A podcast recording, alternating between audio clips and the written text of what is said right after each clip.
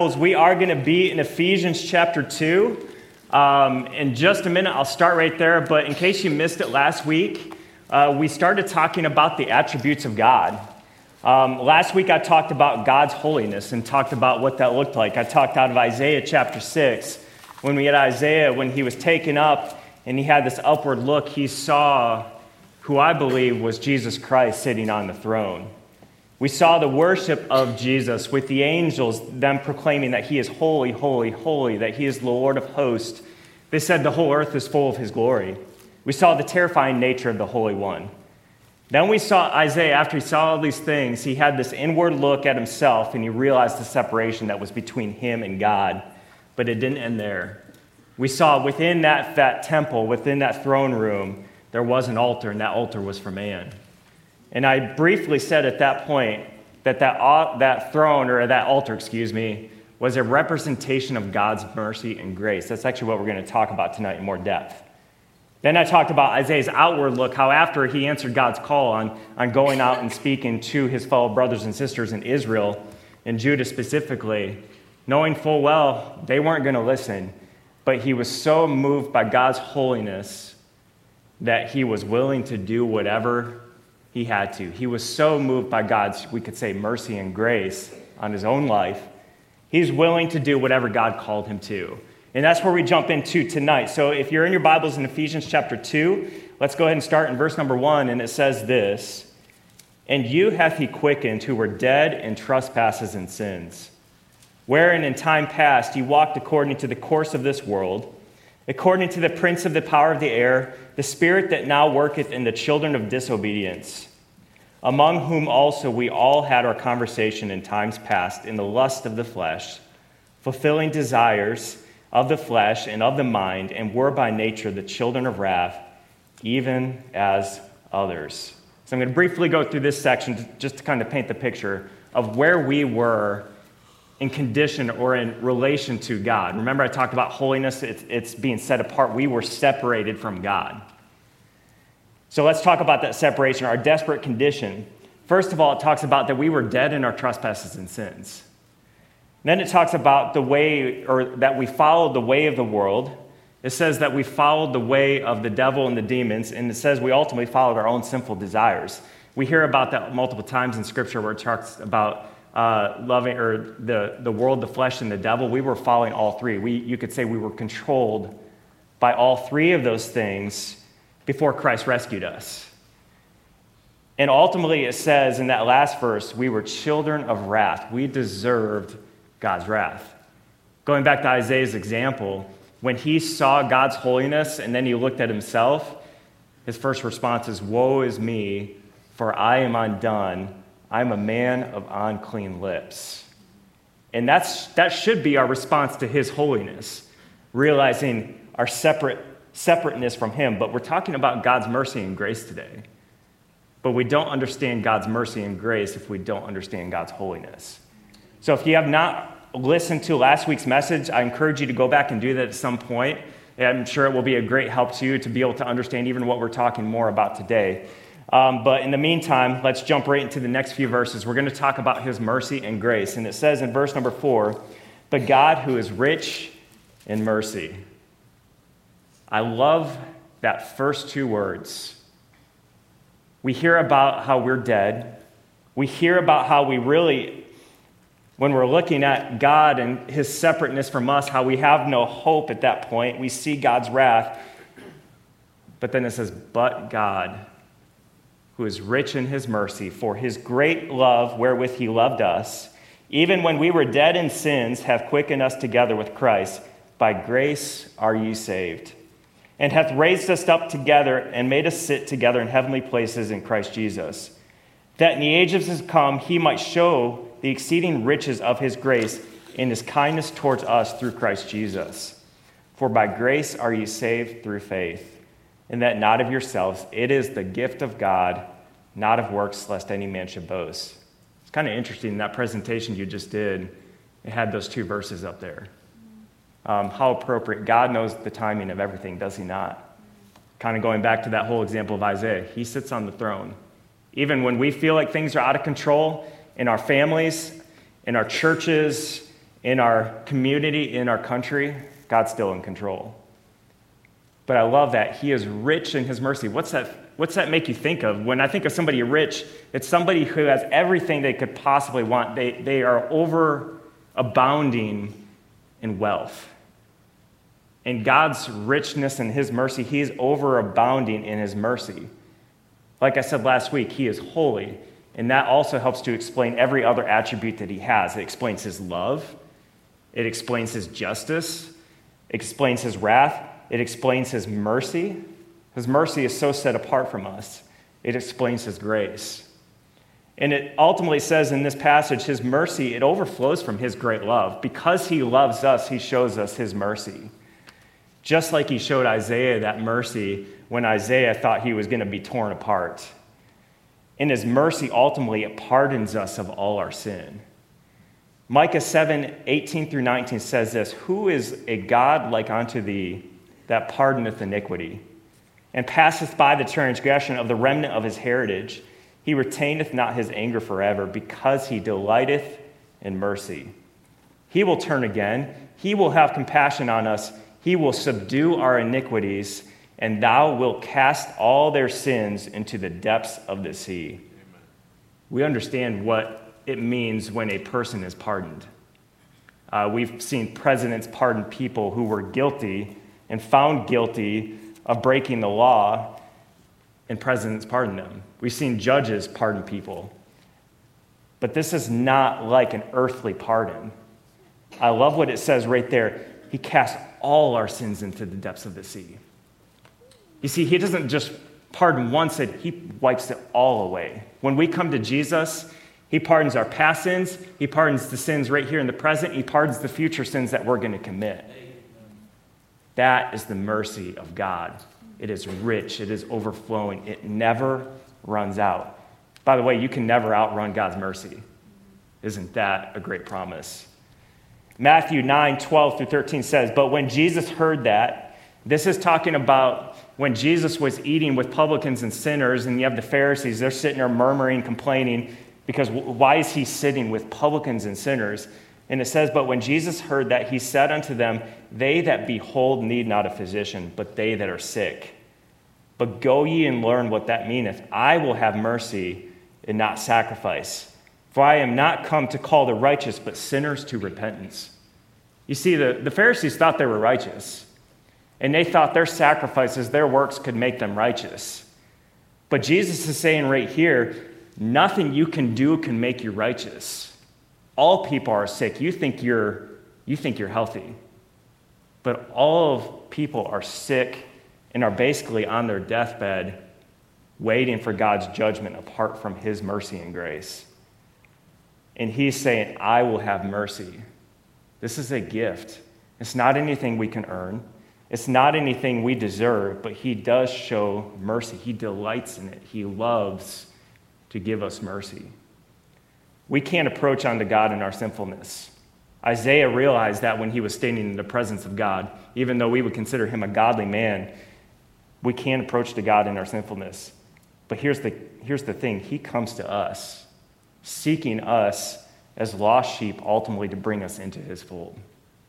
Jesus came down to earth to seek and to save all those who are lost. And I love if you go back to the Old Testament, there's a great picture of his mercy. If you ever study Old Testament history, I encourage you to do so. It really helps you to understand all of Scripture. Um, but if you study the tabernacle and the temple, on the Ark of the Covenant, what was on the very top of that? The mercy seat. Um, I love, Pastor Sweat, when you've talked about going over to Israel, when you went over there and they had a replica of the Ark of the Covenant, that the mercy seat was missing. I do want to go to Israel at some point. That would be amazing. Um, but that important detail is so important for us because if you go back and look at it, um, in Exodus in 25 through 17 through 22, it talks about the cherubims, they're overcovering, or their wings are overcovering the mercy seat. Their two wings are facing towards each other, they're facing the mercy seat. And the mercy seat, it's on top of the ark. But here's the important thing what's underneath the mercy seat? God's law. Talks about his testimonies underneath. Aren't you glad that God's mercy covers the law for us. Hebrews chapter 9 in verses 11 and 12 says, But Christ being come and high priest of good things to come by a greater and more perfect tabernacle, not made with hands, that is to say, not of this building, neither by the blood of goats and calves, but by his own blood, he entered in once into the holy place, having obtained eternal redemption for us. All those pictures that we see in the Old Testament tabernacle and in the uh, temple, those are all pictures of things to come. Just like Isaiah was seeing when he was in the actual temple of God, in his throne room, and seeing the angels facing each other, covering their eyes, and facing the throne, ultimately saying, Holy, holy, holy. And he received mercy, just like we see the mercy seat pictured on the ark. Hebrews 9:27 says this, and, and as it is appointed unto men once to die, but after this the judgment, so Christ was once offered to bear the sins of many, and unto them that look for him shall he appear the second time and I love this, without sin unto salvation. That's God's mercy.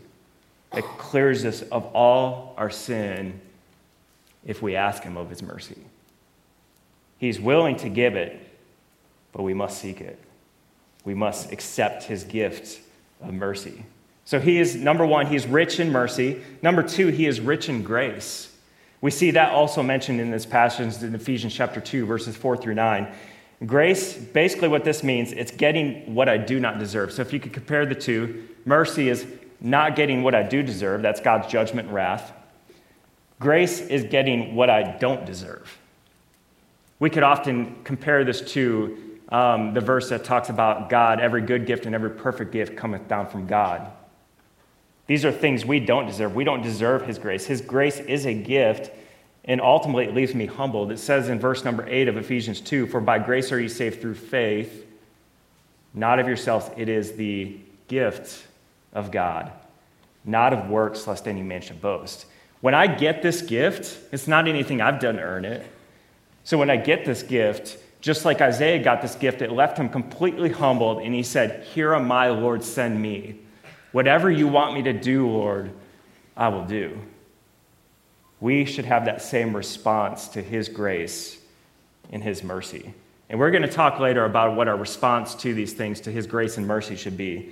And we're quickly getting to that. So, God does more than just pardon us. That's mercy. His grace, it ultimately gives me life. You've heard this said before. Um, so, once we were dead in our trespasses and sins, because of His mercy and grace, we have been freed from the very penalty of sin. But it doesn't stop there. We've been freed from the power of sin. You are now dead to sin, as it says in Romans chapter 6. We are not completely controlled, like it says before, by the world, the flesh, and devil. Now we have the ability to actually live for Christ. So we're free from the presence of sin, or free from the penalty of sin, free from the power of sin, and one day we will eventually be free from the presence of sin. And during this life, yeah, it can be very, very hard to live this life, especially nowadays. But His grace, like I said, it's rich. It's rich, it's overflowing, it's overabundant. I cannot even measure His grace.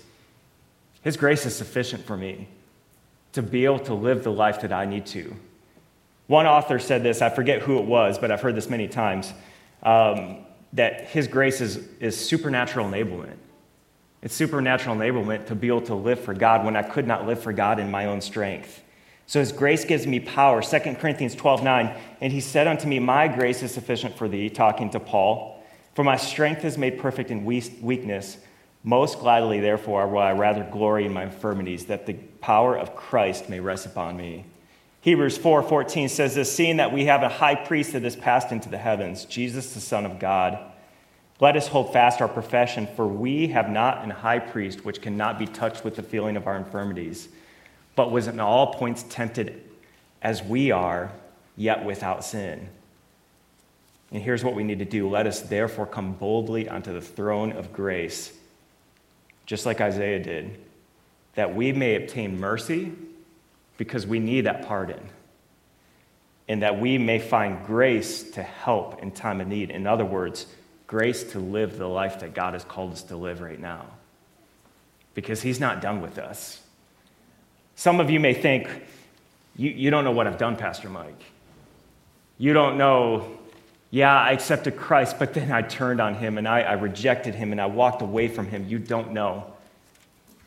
What about his mercy? How vast is his mercy? Endless. What about his grace? Is his grace more powerful than your sin? Yeah, absolutely. There is no end to his grace. So that's why it's so essential for us to get our eyes off of what we can't do, because we can't do anything, and get our eyes onto God who can do everything, even through the most broken of people. Because if we're all honest, like Isaiah was, we're all broken people. And then it says, his calling on us in verse number 10, it says, For we are his workmanship, created in Christ. Here's this unto good works, which God hath before ordained that we should walk in them. So we're, work, we're his workmanship. We're created for good works. This is showing us our purpose in life. So now that we've been saved, now we've accepted Christ as our Savior, how do we do that? Well, whosoever shall call in the name of the Lord shall be saved. Not of works, it's because of his mercy, because of his grace. It's trusting in him completely and not trusting in myself. But we are his workmanship, and now that we're saved, we're created to good works. Well, what's that look like? 2 Corinthians 5:17. Therefore, if any man is in Christ, he is a new creature. Old things are passed away; behold, all things are become new. Philippians 2:13. For it is God which worketh in you both to will, that's to want to do, and to do of his good pleasure. But what are the works that God has called us to? The good works that he's called us to because of his mercy and grace. And this is where we get into our response to Him. So, living by, we first talked about God's mercy and grace. Now we're going to talk about living by God's mercy and grace. If I had you raise your hands in here and asked how many of you love school, actually, let's go and do it. How many of you love school? Wow, that's way more than I thought you would. All right, so to me, school was a necessary evil. Um, it was a means to an end. So I did not love school. Um, you, you, you laugh, you, if you know my history, you know my past. When I originally graduated from Bob Jones with a degree in biology, do you remember what I was going to become or thinking about becoming? A doctor. All right. Of all the professions to pick when you hate school, I don't know why I picked that. Thankfully, God is rich in grace and mercy and pulled me from that profession so I could do this. Oh, man, another eight years of that. Um, but we're called to, to, onto good works because we are his workmanship. We are created on the good works. And what does his mercy ultimately teach me? Well, I have a few verses. You can see them on the screen. But it says this in Matthew 5 7 Blessed are the merciful, for they shall obtain mercy. Merciful is, is talking about a characteristic that is part of us. God is characterized by mercy, He is merciful. We also, as His children, are to be merciful. Luke 6:36 Be therefore merciful this is a command even as your father also is merciful and there's the corresponding verse in Matthew 5:48 but he says it a little bit differently be therefore perfect even as your father which is heaven is perfect that word perfect that means complete did you know that showing mercy and being merciful actually makes us more complete? In other words, it makes us more like our Heavenly Father. We often so we so easily forget mercy. I'm going to talk about that in just a second.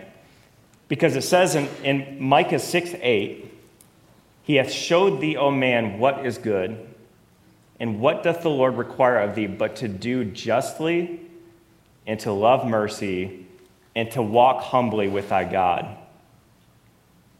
Why does God tell us to do justice and to love mercy? Why not love justice and do mercy? You ever thought about that? Um, what's our natural bent? Which one comes to us naturally, justice or mercy? Oh, justice. If you asked any one of us in here, we, we, we always want justice for somebody else and we show very little mercy. When it comes to us, what do we want? We want mercy. We don't want justice. We don't want to pay pay for the wrongs that we've committed. Uh, it's our natural bent, and I, I believe God knows that and is trying to bring it back in perspective and bring us back in balance to where we're supposed to be. So let me ask you a few questions.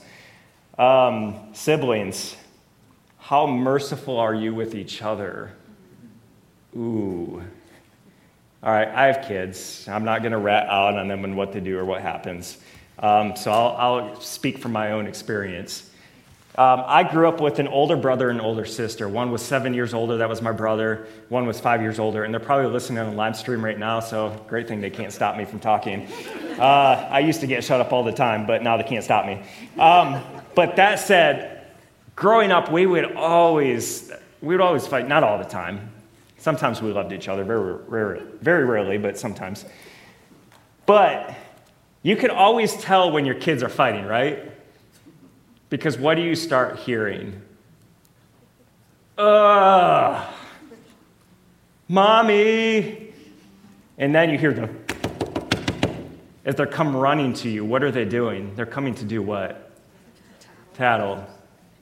She hit me in the face. Well, why did she hit you in the face? I might have shot her in the ner- with the, my Nerf gun. Nerf gun. and then the truth comes out See, at that point, that child, they want justice, but they don't want justice for themselves when they're the ones to instigate it. All right, here's another question. Uh, parents, how merciful are you with your kids? Ooh. What about when you step on a Lego? My mercy goes out the window when I step on a Lego. I don't know why that little thing with those four little points on top can cause so much pain in my foot, but it always does, and they always are buried right, right where you don't see it. Um, the worst part is when you step on one Lego and jump off of it onto another Lego. Um, here's another one. Kids, how merciful are you with your parents? So you always think our parents should be merciful to us, but how merciful are you with your parents when they messed up? By the way, if you haven't realized it yet, your parents are not perfect. Uh, there's, there's a lot of imperfectness there, if that's even a word. Um, a lot of times, we, we as uh, when I was a child or when we were children, we can sit there and say, I'm never going to be like my parent. it's coming to you one day. One day you will see. Um, here's another one Spouses, how merciful are you with each other? You always, you never. Remember when you fill in the blank. What day's coming up? Valentine's. Valentine's Day. All right, I'm trying to help you out again. Okay, this is two weeks of trying to help you out. Men, never use the words always and never. You are about to be crushed if you do. Don't do it, okay? Um, be merciful. That means sometimes you have to overlook when you are wronged. That means you have to pardon people even when they don't deserve it. Um, here's another one, another uh, relation we have. How are, merciful are you with your coworkers? Trust me, I get it. I struggle being merciful with mine. it's actually the other way around, more likely. All right, so how merciful, and now we're really getting home, how merciful are you with your Christian family? Okay, because brothers and sisters who are blood related can sit there and argue all day long, and I'm best friends with my brother and sister. But Christian brothers and sisters, when they get on each other's nerves, whoo, that sometimes lasts a whole lot longer, does it not? Yeah. It's even harder sometimes to be merciful with those within the church. There's so many reasons why God talks about unity. There's so many reasons he talks about showing mercy. So as I walk humbly with God and realize his great mercy in my life, it causes me to be more merciful and it causes me to be more forgiving of others. You see, I must I must be in his presence to truly understand his mercy. But if I don't understand his mercy, it's going to show in the way I react to other people. But I must, like it says, I must walk humbly with God because God resists the proud, but he does give grace to the humble. And he does show us great things about himself if we are humble and ready to receive it. He knows when we are proud. So I am still, according to that verse, am I still supposed to, to be just in my life? Of course, nobody wants an unjust judge. And the same thing, we're supposed to do justice uh, because God is just, but it must be moderated or controlled by my mercy. Because we don't do justice perfectly, and God knows that. We go overboard. We love mercy, but God calls us to do justice and to love mercy. God wants us to have the right balance in our lives. So that's His mercy. Let me give you an example of going the other way with mercy and justice. Jonah 4 2. Hmm. Remember, he was sent to the Ninevites, a very wicked people who were mortal enemies of Israel. And remember how he kept running from God, not wanting to go and actually preach the gospel, preach the uh, message of salvation to them. And then he finally goes very reluctantly after he gets spit up on land and goes over there. Um, and it's funny as you read through that, um, you can almost picture his tone as he's telling them about their need to repent. It's not filled with mercy. He's doing it because he's, he's basically got his arm bent behind his back. He's doing it because he feels like he's forced. And then what does God do? Well, the city starts, the people start repenting. They start turning to God. What an amazing thing. These wicked people, they're turning to God. And Jonah 4 2, true to self, he says, And he prayed unto the Lord and said, I pray thee, O Lord, was not this my saying when I was yet in my country? Therefore I fled before thee unto Tarshish, for I knew that thou art a gracious God and merciful, slow to anger and of great kindness, and repentest thee of the evil.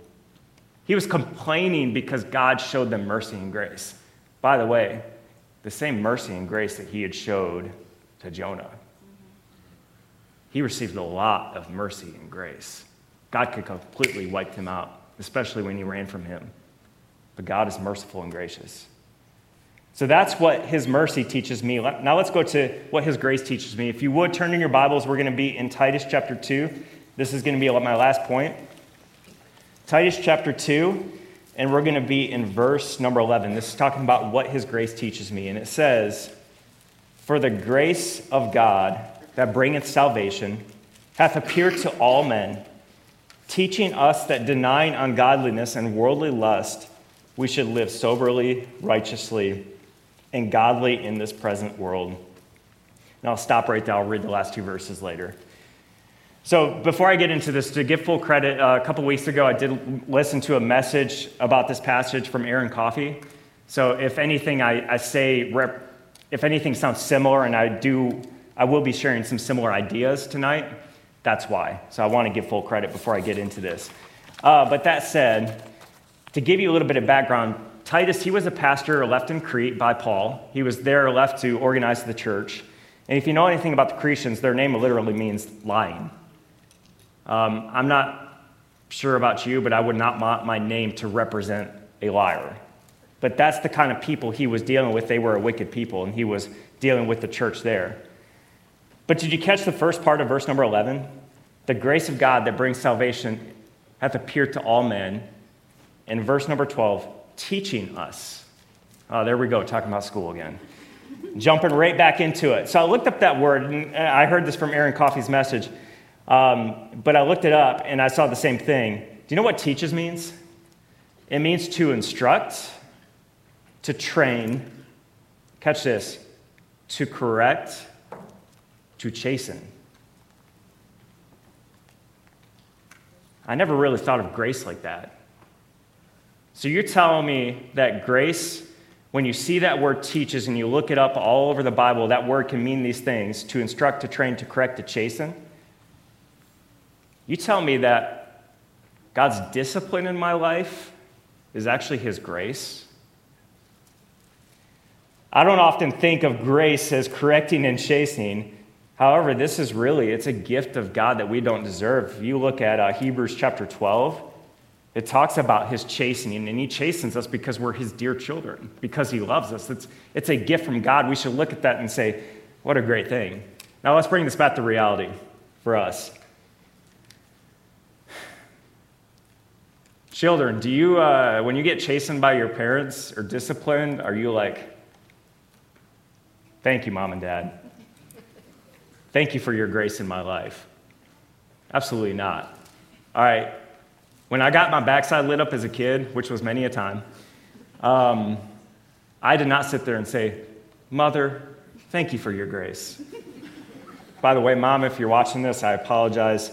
She, uh, she hates it when I called her mother growing up. okay? I thought, always thought it was so proper to call her like that, but she did not like it. Um, but back to this point, we, do, we don't think of that. We don't think of that as grace in our lives. But it, I'm going to talk to you tonight because it's going to show us and change, hopefully, the way even we as parents, we discipline or use discipline in our kids' lives because it really does need to match with the way God uses discipline in His grace in our lives. You see, grace, when I talked about it earlier, you have, you have mercy that's pardoning us from our iniquity, it's completely cleansing us of our sin. But it doesn't stop right there. He gives us His grace, and that's grace ultimately, it says it quickens us, it makes us alive and it makes us alive right now. It means that we can live for God right now. So, another way you could say this is His grace enables me to live righteously in this world. That's what His grace do, does, because before that, I was dead in my trespasses and sins. I could not live righteously, but now He has made me new. I'm a new creation. And that means now I am alive unto righteousness and I can live righteously. Sin does have no more hold over me. So, if we look at it that way, grace is enabling me from God unto righteousness. But oftentimes we apply it the opposite way.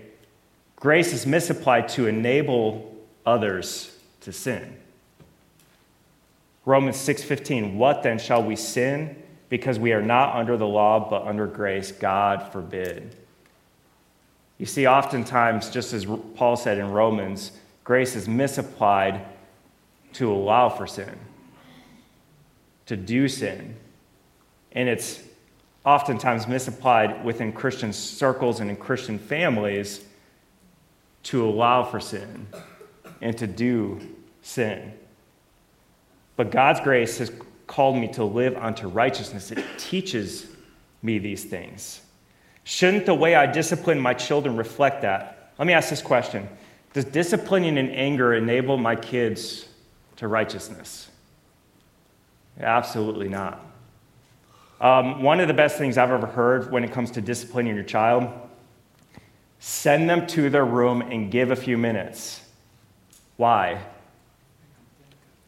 Let them think and also to give you time to make sure you are in the right spirit when you go in there. Because if you go in there in the wrong moment, trust me, I've been there, I've done that it, it doesn't end well. The wrath of man does not work the righteousness of God. Does, forget, does foregoing discipline altogether enable my kids unto righteousness? Yes or no? Absolutely not. You see, God disciplines us to enable us to righteousness.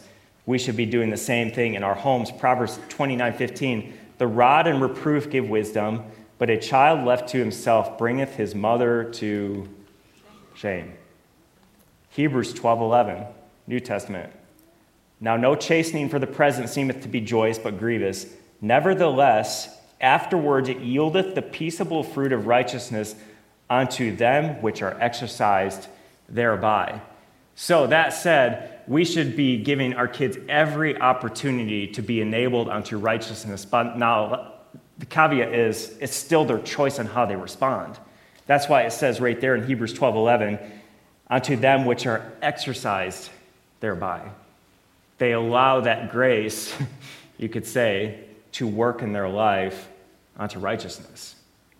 And hopefully, that lesson, and hopefully afterwards, you administer the discipline, you sit down and talk with your child, and you talk through, through with them about God's word and God's attributes and who God is and why we do the things we do. Hopefully, you sit down and talk with them and pray with them um, it gives greater opportunity for them to be exercised by that discipline, by that grace in their life. So His grace, it teaches me, instructs me, it trains me, it corrects me, it chastens me. All four of those things, those are all tools and things that His grace does. And what does it teach me? What does it instruct me? How does it discipline me? And it says right there in verse number 12 to deny ungodliness. Now I'll stop right there. Originally, when I heard the word ungodliness growing up, I always thought, man, now ungodly, it's, it's those people over there, the, the wicked people of the world. Ungodly. Who is he writing to right here?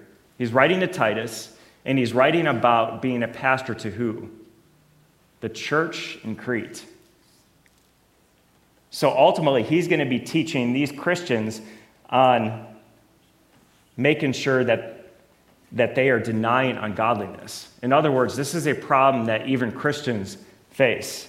So what does ungodliness mean? We often think Romans 1:18, the wrath of God is revealed from heaven against all ungodliness and unrighteousness, and we see the whole progression through that how that people turned away from God and he turned them over, he allowed them to to basically give in to their own immorality. But I love what uh, Jerry Bridges says in um, forget the name of the book, I have it written down. Um, Respectable Sins. If you ever read that book, I'd encourage you to do that. But he says, ungodliness, it basically means living your everyday life with little or no thought of God. Have you ever gone throughout a day as a Christian and not really thought about God? I've had a few days like that. That's ungodliness. That's what the grace of God teaches me not to do but so often I do it. What would that look like as we go throughout the day without even thinking about God? We wake up, turn our alarm off, check our phone, go into the bathroom, brush our teeth, get ready, get dressed, go out the door, drive to work, honk at a few people on the way to work. Um, we get into the office, we do our work, then we break for lunch, play on our phones a little bit more, get off our phone, go back to work, drive home, honk at a few more people on the way home. We honk at people a lot, don't we? Um, and then we get home, we walk in, the house is a disaster because the kids were out of control, and you throw your hands up and, like, I'm just to sit down and have some me time. Who are we thinking about at that moment? Me how would that day have looked differently if I started my morning in prayer and devotion and studying God's Word? And you can fill in the blanks from there how that would have, how that would have looked different. How would that day have looked different if after work on my drive home, if I had actually been praying and talking to God before I walked into the household, and my wife, who is overwhelmed because the kids have been crazy all day, um, needs some help and now I can actually come beside her and help her the way I'm supposed to. You see, not thinking about God means we're thinking about self. And that's a dangerous place to be. A person may be moral and upright, this is also from Bridges, or even busy in Christian service, yet have no little to no desire to draw close to God. This is a mark of ungodliness. So that's ungodliness. What's the next one? The grace of God, it teaches us to deny worldly lust. And stay with me, I'm almost done.